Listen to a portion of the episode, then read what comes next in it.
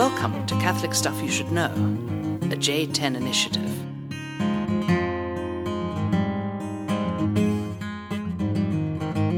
Christ is risen. Indeed, he is risen. Christos voskresie. Voisnos voscrese. Christos resurrexit. Very surrexy. Right? It is. I can't think of the Melkite one right now. Ah, Bring him in. Bring him in. Put him on speaker. Oh, hang on. Hey, Dad. Hello, Nathan. What you doing? Actually, we're podcasting right now. You're podcasting right now? Yeah, you're on the air. You want to say anything? Yes. Proud to be Catholic and uh, looking forward to the next life, but I don't want to get there too fast. And he's proud to be a Catholic where they don't eat meat on Fridays. Okay, I'll call you in a bit. Good. All right, Good to hear your voice. Hello, Father Mike. Hello. How you doing? Hey, I'm fine. I'm fine. Keep up the good work. You guys are great. You too. Thank you. All right, bye. Bye. That was. That was that was Smithers. that was Smithers. That was my dad. Smithers, otherwise known as Mang, otherwise known as uh, David Frank Goebel. He's got more uh, nicknames than I do. Yep. All right. What were we talking? Oh yeah, Melkite one. Yeah, the Mel- the Arab one, and I, I have one Melkite parishioner, Melanie Baker, shout out, and she's uh soon to be uh, Allard, but she's engaged. But yeah, she I ask her every single Sunday what the Melkite one is, and she tells me every single Sunday, and I forget. Now I can't uh, criticize my parishioners. Actually, my little kids, they're so funny. Like I'll tell I'll, every single children's homily, you know, I'll do I'll do the Slavonic, Christos crece, and like two like three year olds. Voiste nous voskresie. That's amazing. Luis de Nouveaux. Yeah. All right, that's the uh, church Slavonic. I'm sweltering. I know. You want me to shut these? It is Can we? hot. Yeah. Yeah, we're right in the middle of the the three o'clock hour, Yeah. four o'clock hour, and the sun is beating down. Right through the window. I want to drink my bourbon in the dark. Relative dark. There we go. Relative. I can dark. still see your uh, mullet from here, so that'll count. All right. So, how are you doing, Father Nathan? Not bad. Um, we are we are back online. Uh, I was away for a little while, as many of my parishioners reminded me, um, and um, I more or less tried to respond charitably. Um, and um, and now I'm just a couple weeks back, and then I leave again. Hashtag pastor life. Hashtag pastor life. No, hashtag uh, only took seven days of vacation for the first 10 months of my assignment. And then I said, uh, I'm taking my vacation. Yeah.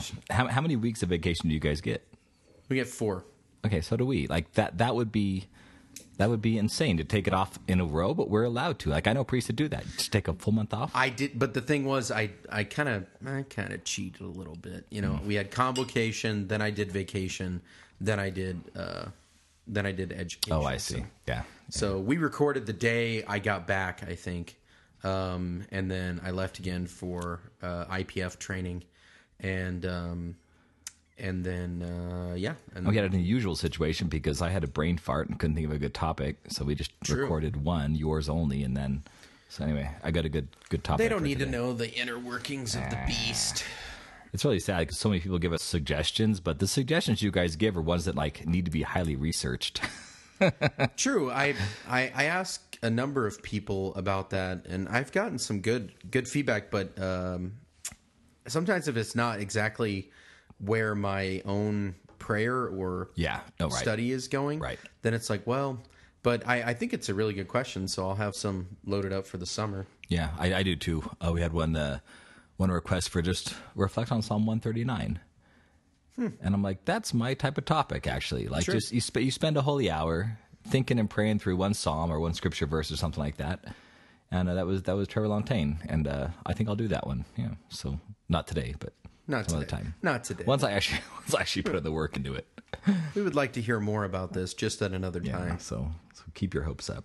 Yeah. I mean, I have so I, I need to do the one on regret. I need to do a couple of the ones I have halfway researched. So regretting not doing the regretting not doing the one on regret. It's been like months it. since I asked for feedback on that one, but Oh, ah, Anyway, did you hear that? Yeah, it yeah, sounded like too. sound like Pac-Man. Beep beep beep. Hey, can you guys let us know if our audio quality is going crazy? Somebody told me that they have a Jeep Wrangler, like with the top, uh, like off. You know, like kind of like a Barbie mobile, one of those Power Wheels.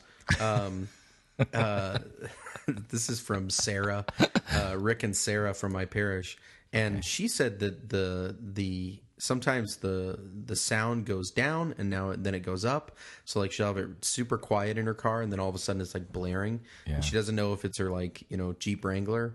Pow pow power wheels, or if it's her, uh, if it's the podcast. I sound like I'm like speaking through like a auto tune. Right you now. do. Do I sound like that too? Kind of. I'm Yeah. hearing. Yeah. Anyway, wow, that's weird. Yeah, it could be doing it right now, which would be Yeah. uh, ironic, but I don't know if that's our. Anyway, it might be our uh, soundboard or the computer. I don't know. I just want to. And actually, I'm not talking. I need to talk right into the mic. Okay, we should get on the topic then. Mom, Um, so what um, you want to do? A podcast topic.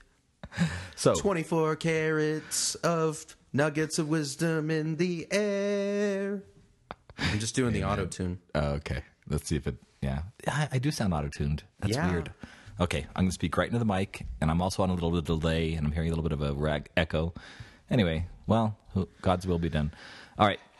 So uh, I am going on pilgrimage to Fatima in late September, early October. Nice. And anybody who wants to go with us, leahdarrow.com Shameless plug. forward slash pilgrimage.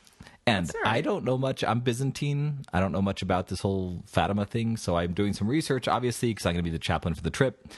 And I want to make sure that I can give good information and provide a good prayer atmosphere along with everything else that's going on. You do know that Mary appeared to the world. She didn't appear just to the Roman church. Right. This but is creeping me out. It sounds like um it sounds like old school or whatever when he gets shot with the tranquilizer dart. It's like You're crazy, man. are you hearing your voice like one half a second after you say it? I love it, but you're crazy. I'm Yeah, hearing it I that am. too. Okay. Uh, what is Garage Band? Normal mics? You re you redid it. I don't know. I, I it sounds like we're stoned, but You I'm know what I kind of- actually think? Take off the headphones and we'll just Okay. talk. Okay. Twenty four karat magic. Well, yeah, I don't mind. Yeah, that's a lot I kind of like it. Okay. Anyway, we're we're off headphones, so now now you can really tell us if we're messing things up. you could tell us later. Anyway, we'll do what we can with it. So, uh, all right, You're going So, to Fatima. I'm going to Fatima. Our Lady appeared to the world, Our Lady- not just to the. Yeah, but the things she said were specifically Roman. She told them to pray the rosary bad. every day. Right. bad. We to be obviously not a rule for. Byzantine Catholics. We don't have the rosary. Well, We do. It's a. I mean, it's just not. It's not encouraged in the same way. We have our own Marian prayers, obviously.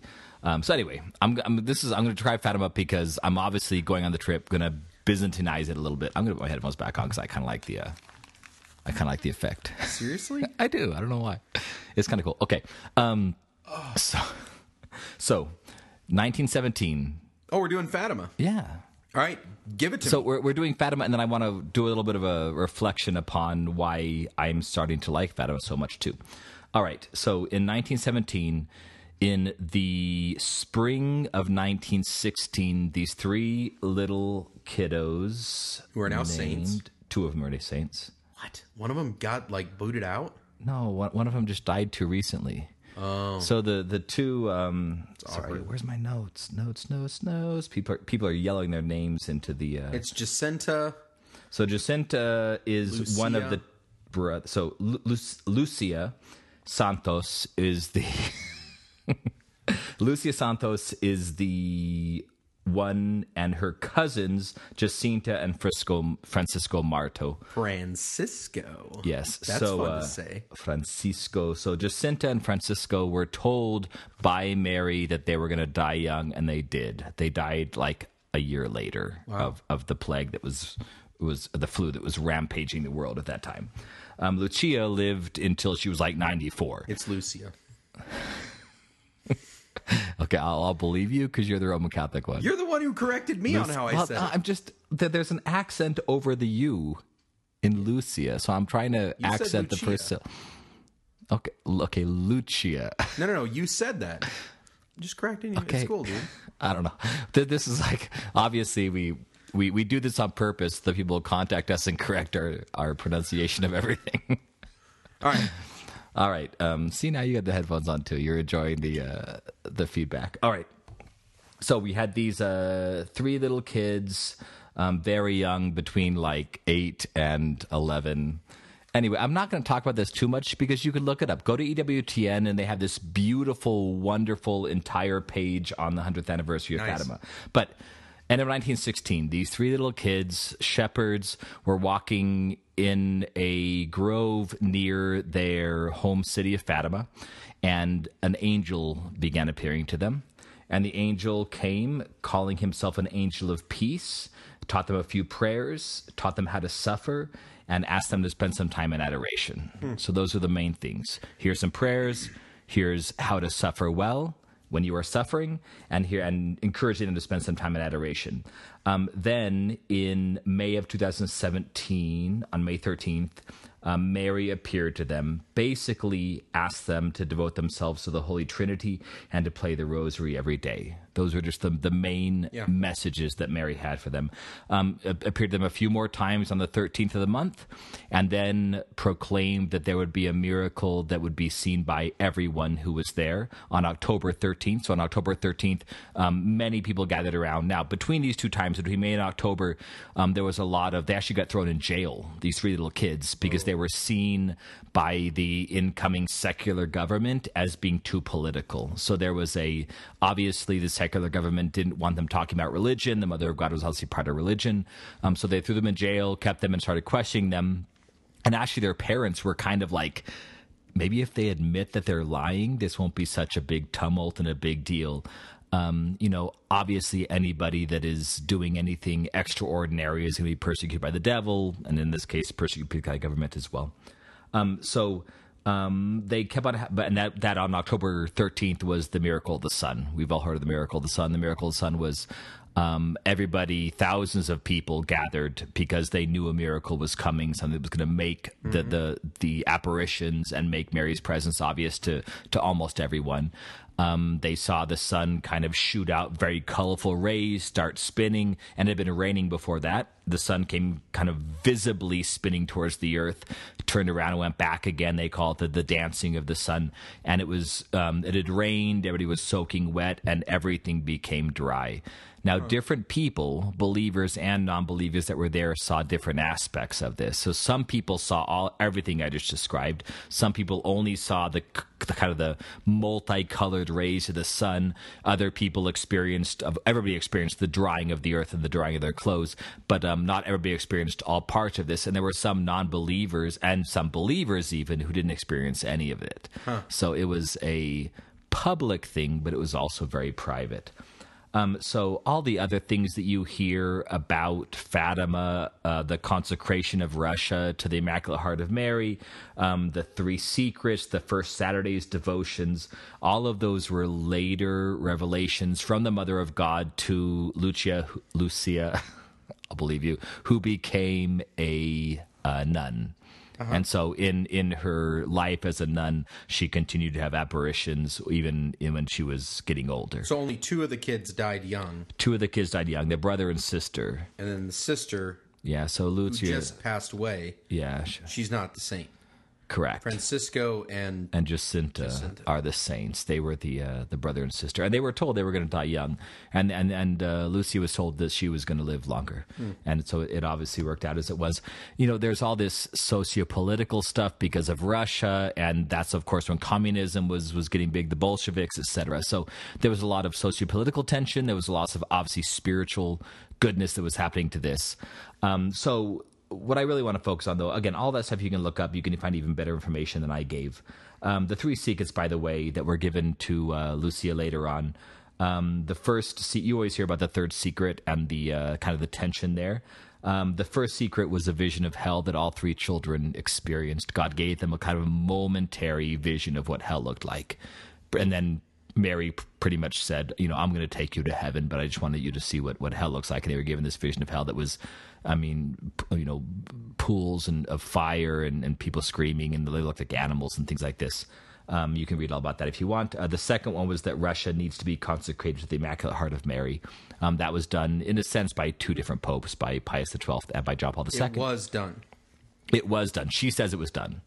Lucia says it was done. Yeah, some people say, well, the reason why we have so much whatever is because we didn't actually do this. It's like, no, it was done. There are some people that have kind of divided their devoted their entire ministry to Our Lady of Fatima that say it was not done. But John Paul said it was done.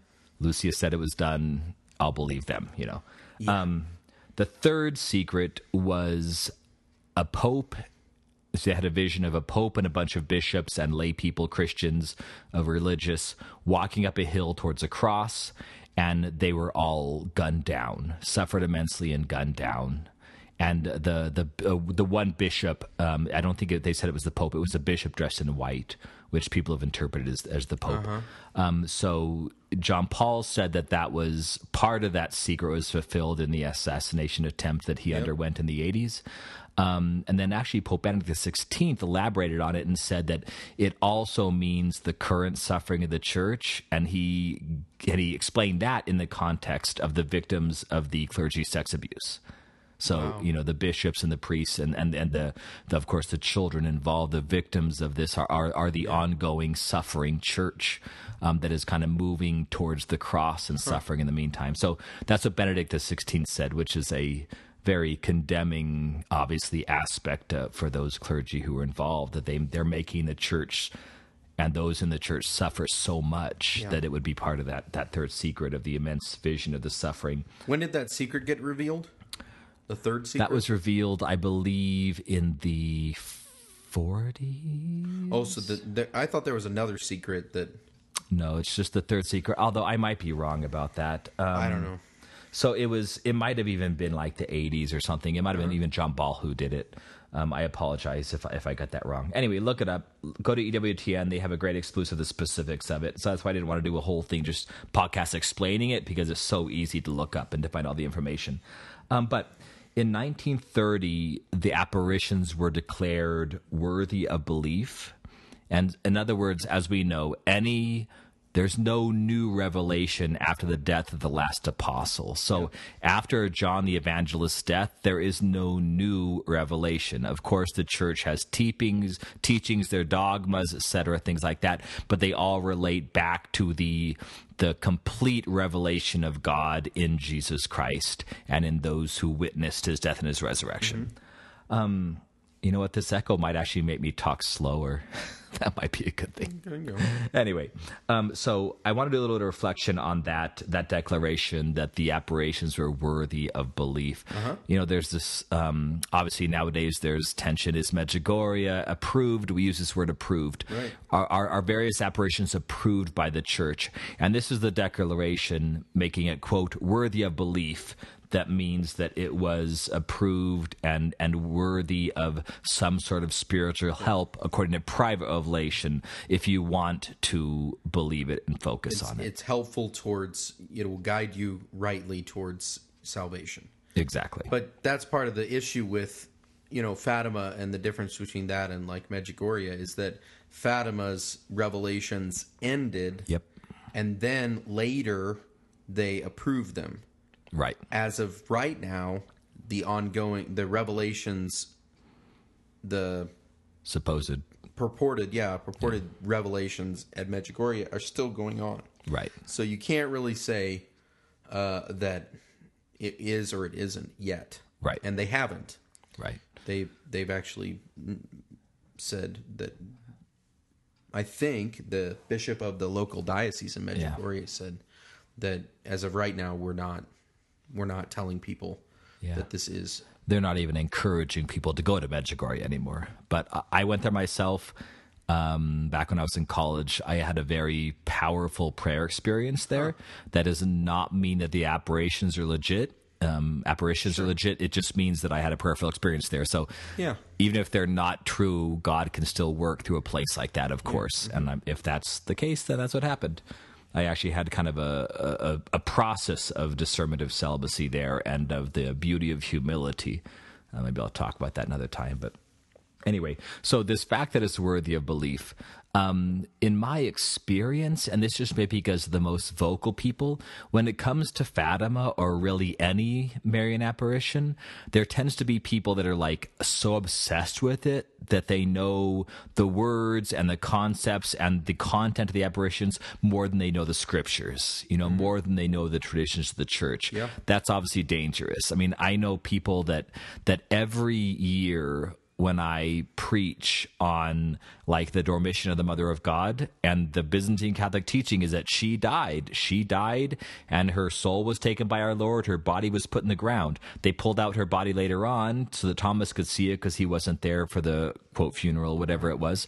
And the body wasn't there. So her body was assumed into heaven. But after she died, obviously the Roman Catholic teaching is, is we don't know she either died or at the moment of her death without dying was assumed body and soul in heaven Um, at the End of her earthly life. Exactly. That's, what it says. at the end of her earthly life so um, there's different ways of interpreting that you can believe either one um, also when it comes to When you preach on that, people are like Fatima. Well, i exactly. Well, they not not necessarily Fatima, but other private revelations that are not approved that say you know Mary did not die, and so again these are private revelations and people will get mad at me and say that i'm a bad priest just because i same thing with like joseph's kids. You know the byzantine tradition based on the bad. proto-evangelium of st james an ancient ancient second century document says that jesus' brothers and sisters in the bible were joseph's children from a previous marriage. Look up the proto-evangelium of st james and you'll find it there. And there's obviously private revelation that says that Joseph was pure. There's even saints that say Joseph had been celibate and was still a virgin. Again, there's different ways of looking at this. The church has not said one over the other. Right. So that that's the important thing to know about these things.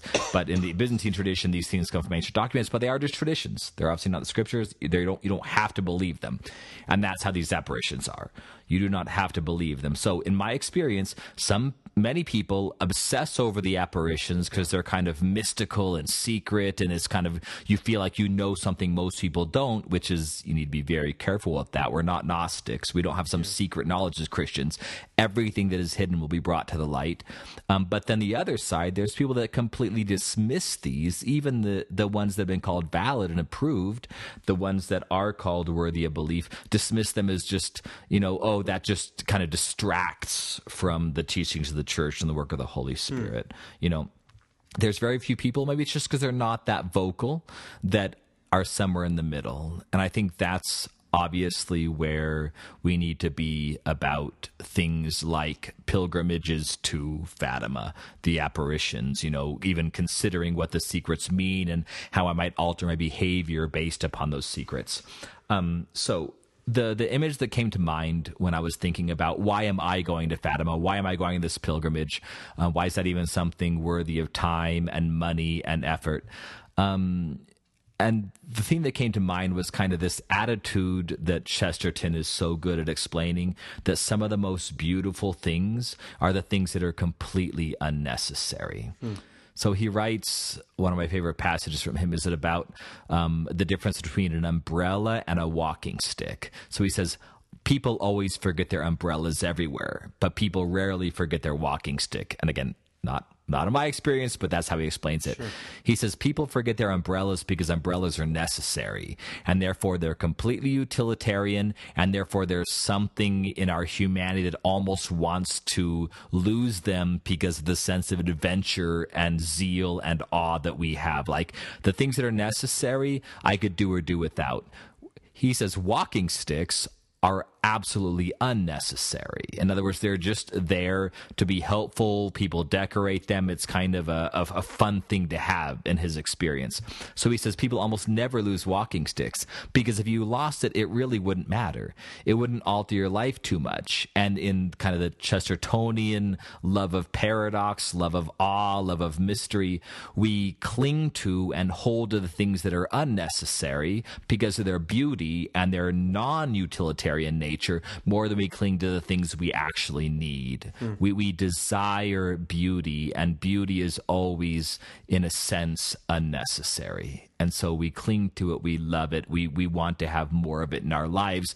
That's why you're going to be much more prone to lose an umbrella that is necessary in certain circumstances than you are going to lose a walking stick that is completely unnecessary. So we we desire it more.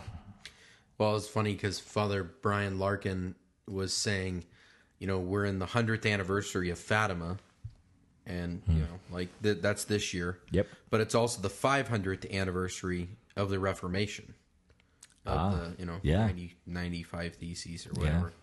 And it's like one of them is, in a way, utilitarian. Right. I think, and the other one is just gross, uh, a, a gross liberal gift of God. Not gross in the sense of like yuck, but like you know, it's a huge free gift of God. So that's Fatima. Obviously. That's Fatima. Yeah. Yeah. I think you know. the- Yeah. God does. Jesus doesn't have. He's given us everything in the scriptures and in the tradition, as you were saying. Right.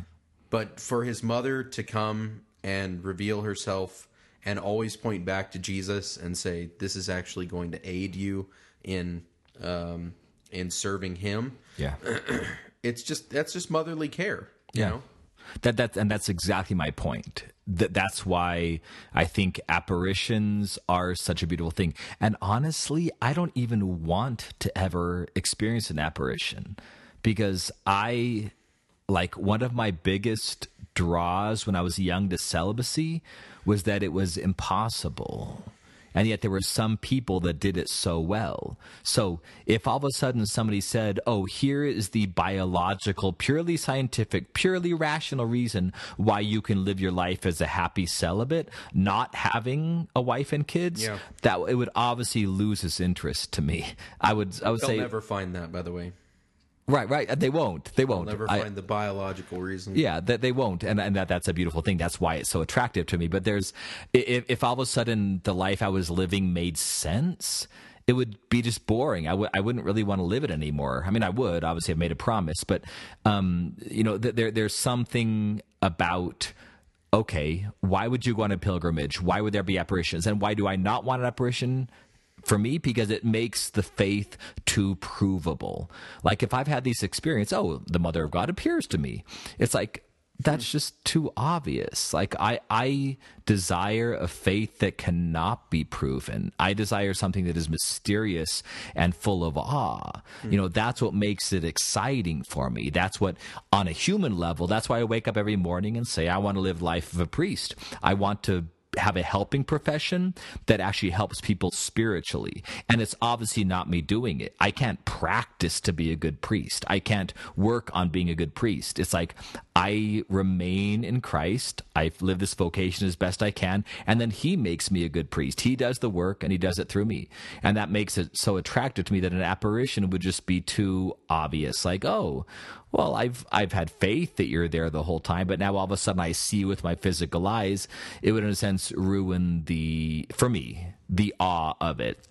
Obviously, every personality is different, and Fatima was not only a gift to the three little kids, but it was also a gift to the whole world. Obviously, Well, I mean, the all of the people who received, at least that I know of, all the people that have received these apparitions on behalf of the whole church have been declared saints, I Yeah. think. Saint Juan Diego, Saint Bernadette, Saint, well, I guess Lucia still has some ways to go, but the other 2 mm-hmm. but it's not because they received the apparitions that they were saints right? Um, you know, just because you were to receive something like that wouldn't necessarily mean like, well, great, now I know everything, you know. Like you would still Right. have to respond to it, you know. That's the freedom that God leaves us with. But he uses these uh these vessels that are actually capable of receiving him, the pure of heart. Blessed are the pure of heart, for they shall see God. And Our Lady, I guess. Yeah, Um, so, I mean, Saint Juan Diego, humble, poor, yeah, kind. Um, Saint Bernadette, peasant. You know, Yeah. these people are shepherds. You know, there's something about that.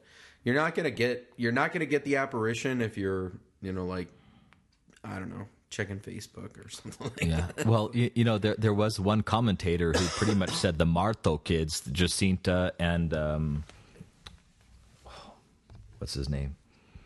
What? Francisco. Sorry, Oh, sorry. such a bad.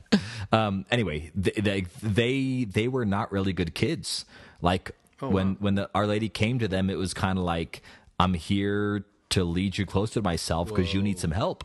You know, and so obviously they they were young. I mean, they had the potential there, but this was like kind of uh, an explicit infusion of grace that obviously they had to respond to. That's what salvation is, but they they did respond. That's the point. And now they're acknowledged saints because our our Lord gave them this as a gift that was helpful to their salvation.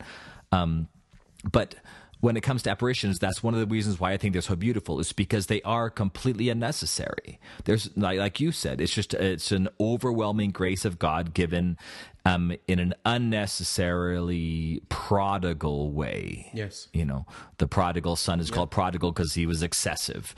Prodigal does not mean returning. My, when I was a kid, I used to think prodigal meant returning. It means excessive. Um, you know, this was an excessive prodigal moment of God's grace and to those children, to Portugal, to the region, to the world.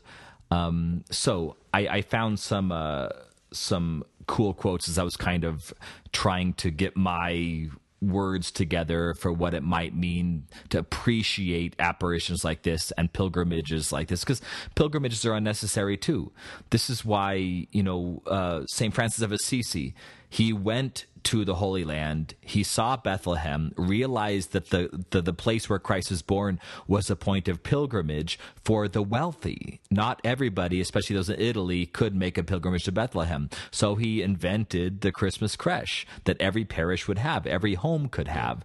So people did not need to make the pilgrimage to Bethlehem because they could make the pilgrimage to their parish church or could have it in their home. Same thing with the Stations of the Cross. Obviously, the Stations of the Cross in Jerusalem were a pilgrimage. You go on pilgrimage for the place that Christ went. St. Francis said, How do I make this accessible to the poor? So he put it in every parish, you know, and now every Roman Catholic church has the Stations of the Cross so that you don't need to go to Jerusalem. You know, you don't even do that though. The whole point of pilgrimage is to reflect upon the pilgrims of our life. We are all pilgrims moving towards salvation, towards heaven, towards theosis. So these other pilgrimages, whether it's Stations of the Cross, Christmas Creche, pilgrimages to Camino de Santiago, to Rome, to Jerusalem, to Constantinople, whatever these might be, they're all there to help us in our pilgrimage of salvation and therefore are completely unnecessary. Therefore in my mind are beautiful should be sought out and should be participated in. Not because anybody's telling me to do it but because it informs my pilgrimage of life and holiness and it's just something that because it's unnecessary in a sense makes it more beautiful in a very chestertonian way. So um, one author I read, a guy I had never heard of before. Um, his name is Corey Poff, P O F F. I think he's a, a Protestant writer because he quotes a couple uh, Episcopal uh, priests. But anyway, he says, um, I remember reading H.G. Wells' The War of the Worlds as a boy and feeling both intrigued and disgusted by the fact that the Martians don't really eat meals. They suck up blood through tubes. From a utilitarian perspective, this food as fuel and nothing more approach makes a great deal of sense. Frankly, though, God's world is a utilitarian's nightmare. Like, the way that God loves us makes no sense. It is all excessive, it's all prodigal, and it's all overwhelming grace and overflowing grace.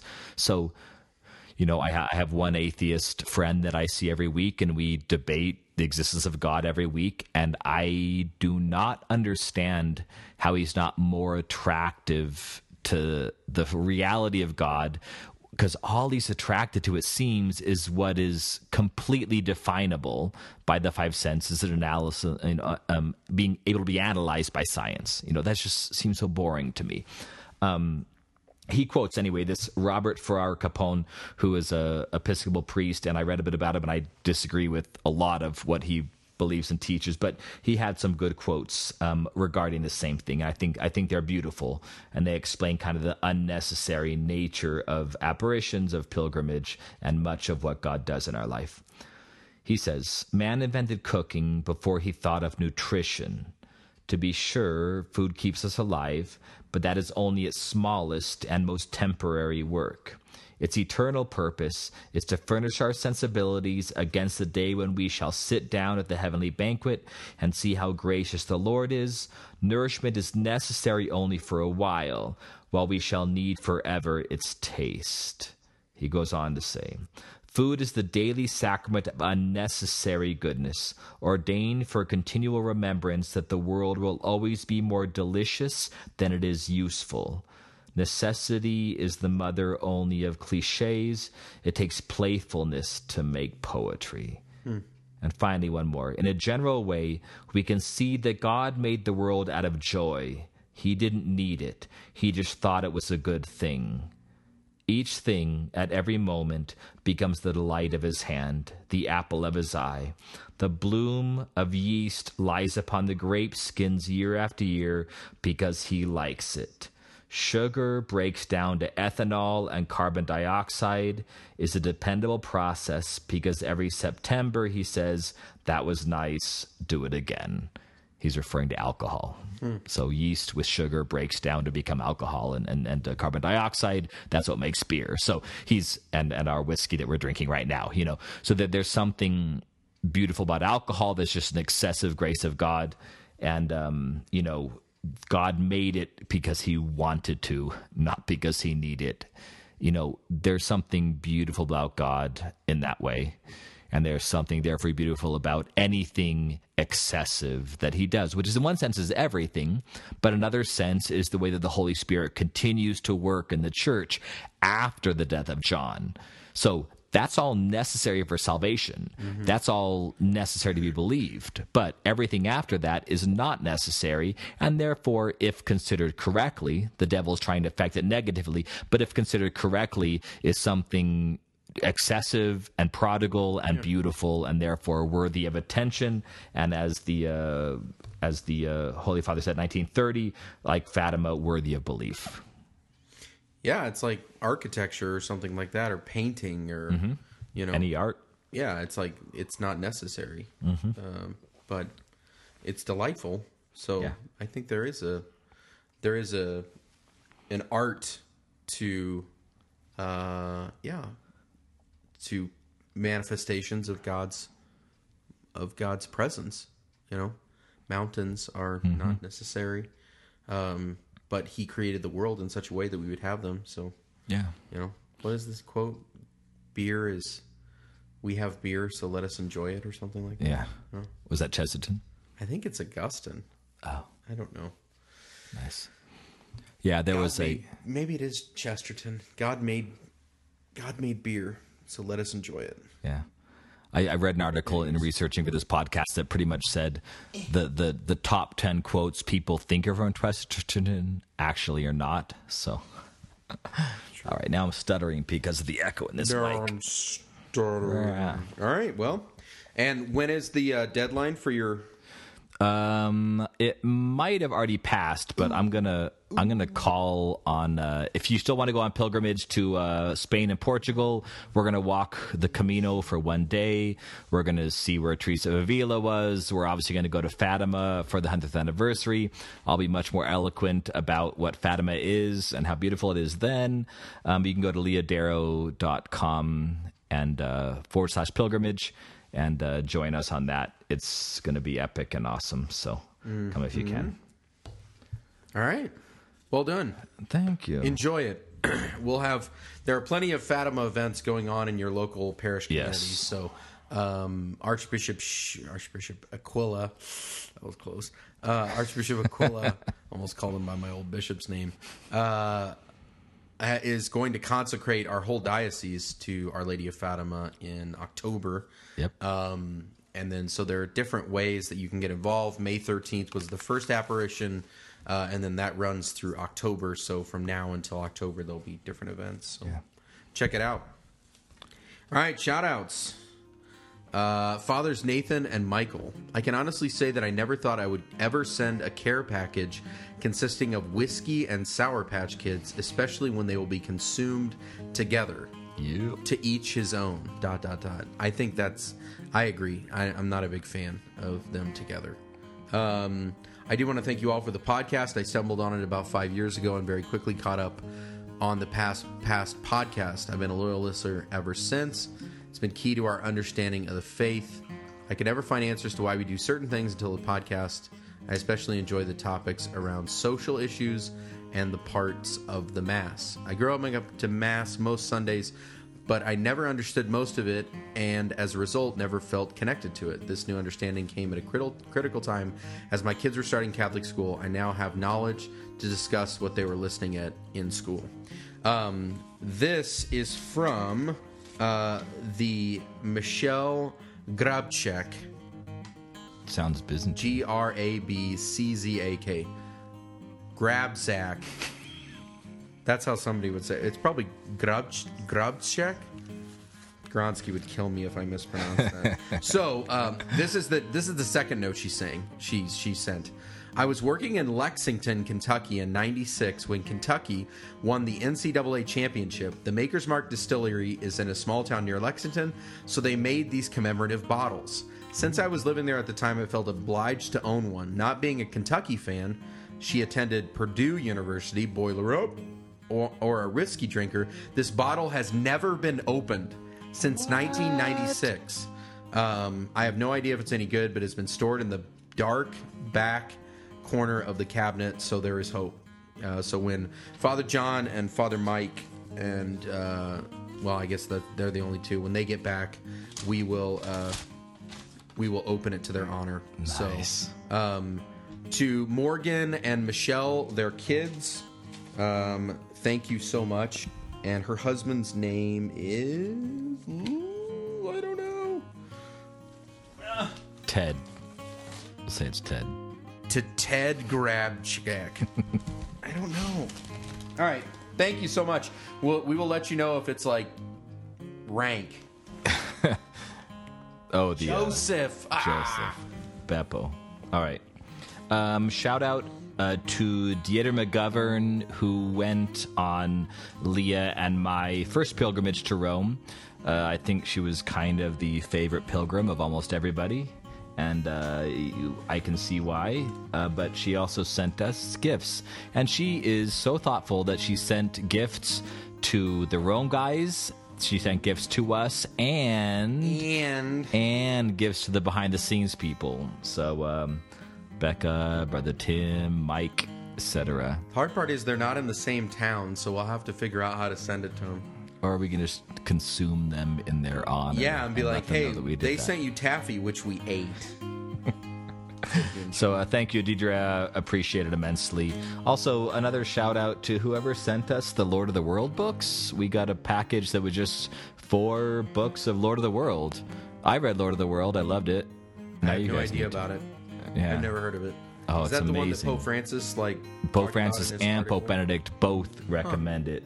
It's by uh, Robert Hugh Benson, a Anglican. He was the son of the Archbishop of Canterbury, Oh. and then he became an Anglican priest, and then converted to Catholicism. Bam. Yeah, and then he. Uh, anyway, this book's amazing, and I'm. I read it, and like the last. The last couple chapters, if you know the old Latin benediction prayers, it'll blow your mind. Like I had to look them up because he pretty much takes like exposition and benediction in the old Latin prayers and makes kind of the apocalypse happening in the context of adoration and benediction. Yeah, it, it blew my mind. It was an amazing book. So, Lord of the World, Robert Hugh Benson, whoever sent us those books, probably passive aggressive way of wanting us to read a new podcast on it. But since I've already finished it, I'm good. So um, I'm in trouble with uh, a former formator at the seminary, uh, Father Curtis Dwyer, who is now a chaplain in the United States Naval uh, Service, United States Naval. United States Navy. Anyways, um, I've had a little bourbon tonight. Uh, so Father Curtis Dwyer uh, emailed me a long time ago, and I it, it's in my email box, and it just got buried and buried and buried and buried. And then, uh, actually, I saw him at a funeral, I think, and he's like, "Hey, can you give a shout out to these people?" And I was like, "Yeah, sure, I'll do it." And then I didn't. So he sent me a follow up email saying, "You never did what you said you were going to," and I was like, "And Aw, I will now." listens. So to Lieutenant Eddie and Olivia Bardella, Lieutenant Eddie and Olivia Bardella, um, yeah, go Navy, beat Army. Um, the uh, you you have your shout out. I, I have no idea who you are. You sound like wonderful people. Thank you for your service to our country, to our God, to our families, and to all of that we hold sacred here in America. I'm always really honored when we have military people listen. It just kind of gives us a certain authenticity um, because very successful, strong people care about what we say. You are speaking slower because of the because of the headphones. Well, maybe we just do this all the time then. I guess. Because I finally had like one rage email from somebody saying that they just had to stop listening because I talked too fast. Well, whatever. So Um, try to slow but thank you, Father Dwyer. You have been a very good uh, helper in my formation. So Nice. um, I'm very proud to be a priest with you. All right, folks, we are coming up on the hour mark, and it's time to sign off. Yeah, thanks for listening, y'all. Appreciate it. Sorry if this is really wacky voices podcast. I guess we'll find out. Sorry, Becca, if you're listening that it was like this. We'll try to figure out what's wrong for the next one. Sorry, you're taffy. Yeah. Leahdarrow.com pilgrimage. If you want to go on the pilgrimage, please let us know quickly. And uh, Catholic Stuff Podcast.org, Catholic Stuff at Gmail, because of podcast at Gmail. Man, this is really messing with my voice. Yep. Okay. iTunes. Love y'all. Bye. Check it out. Laters.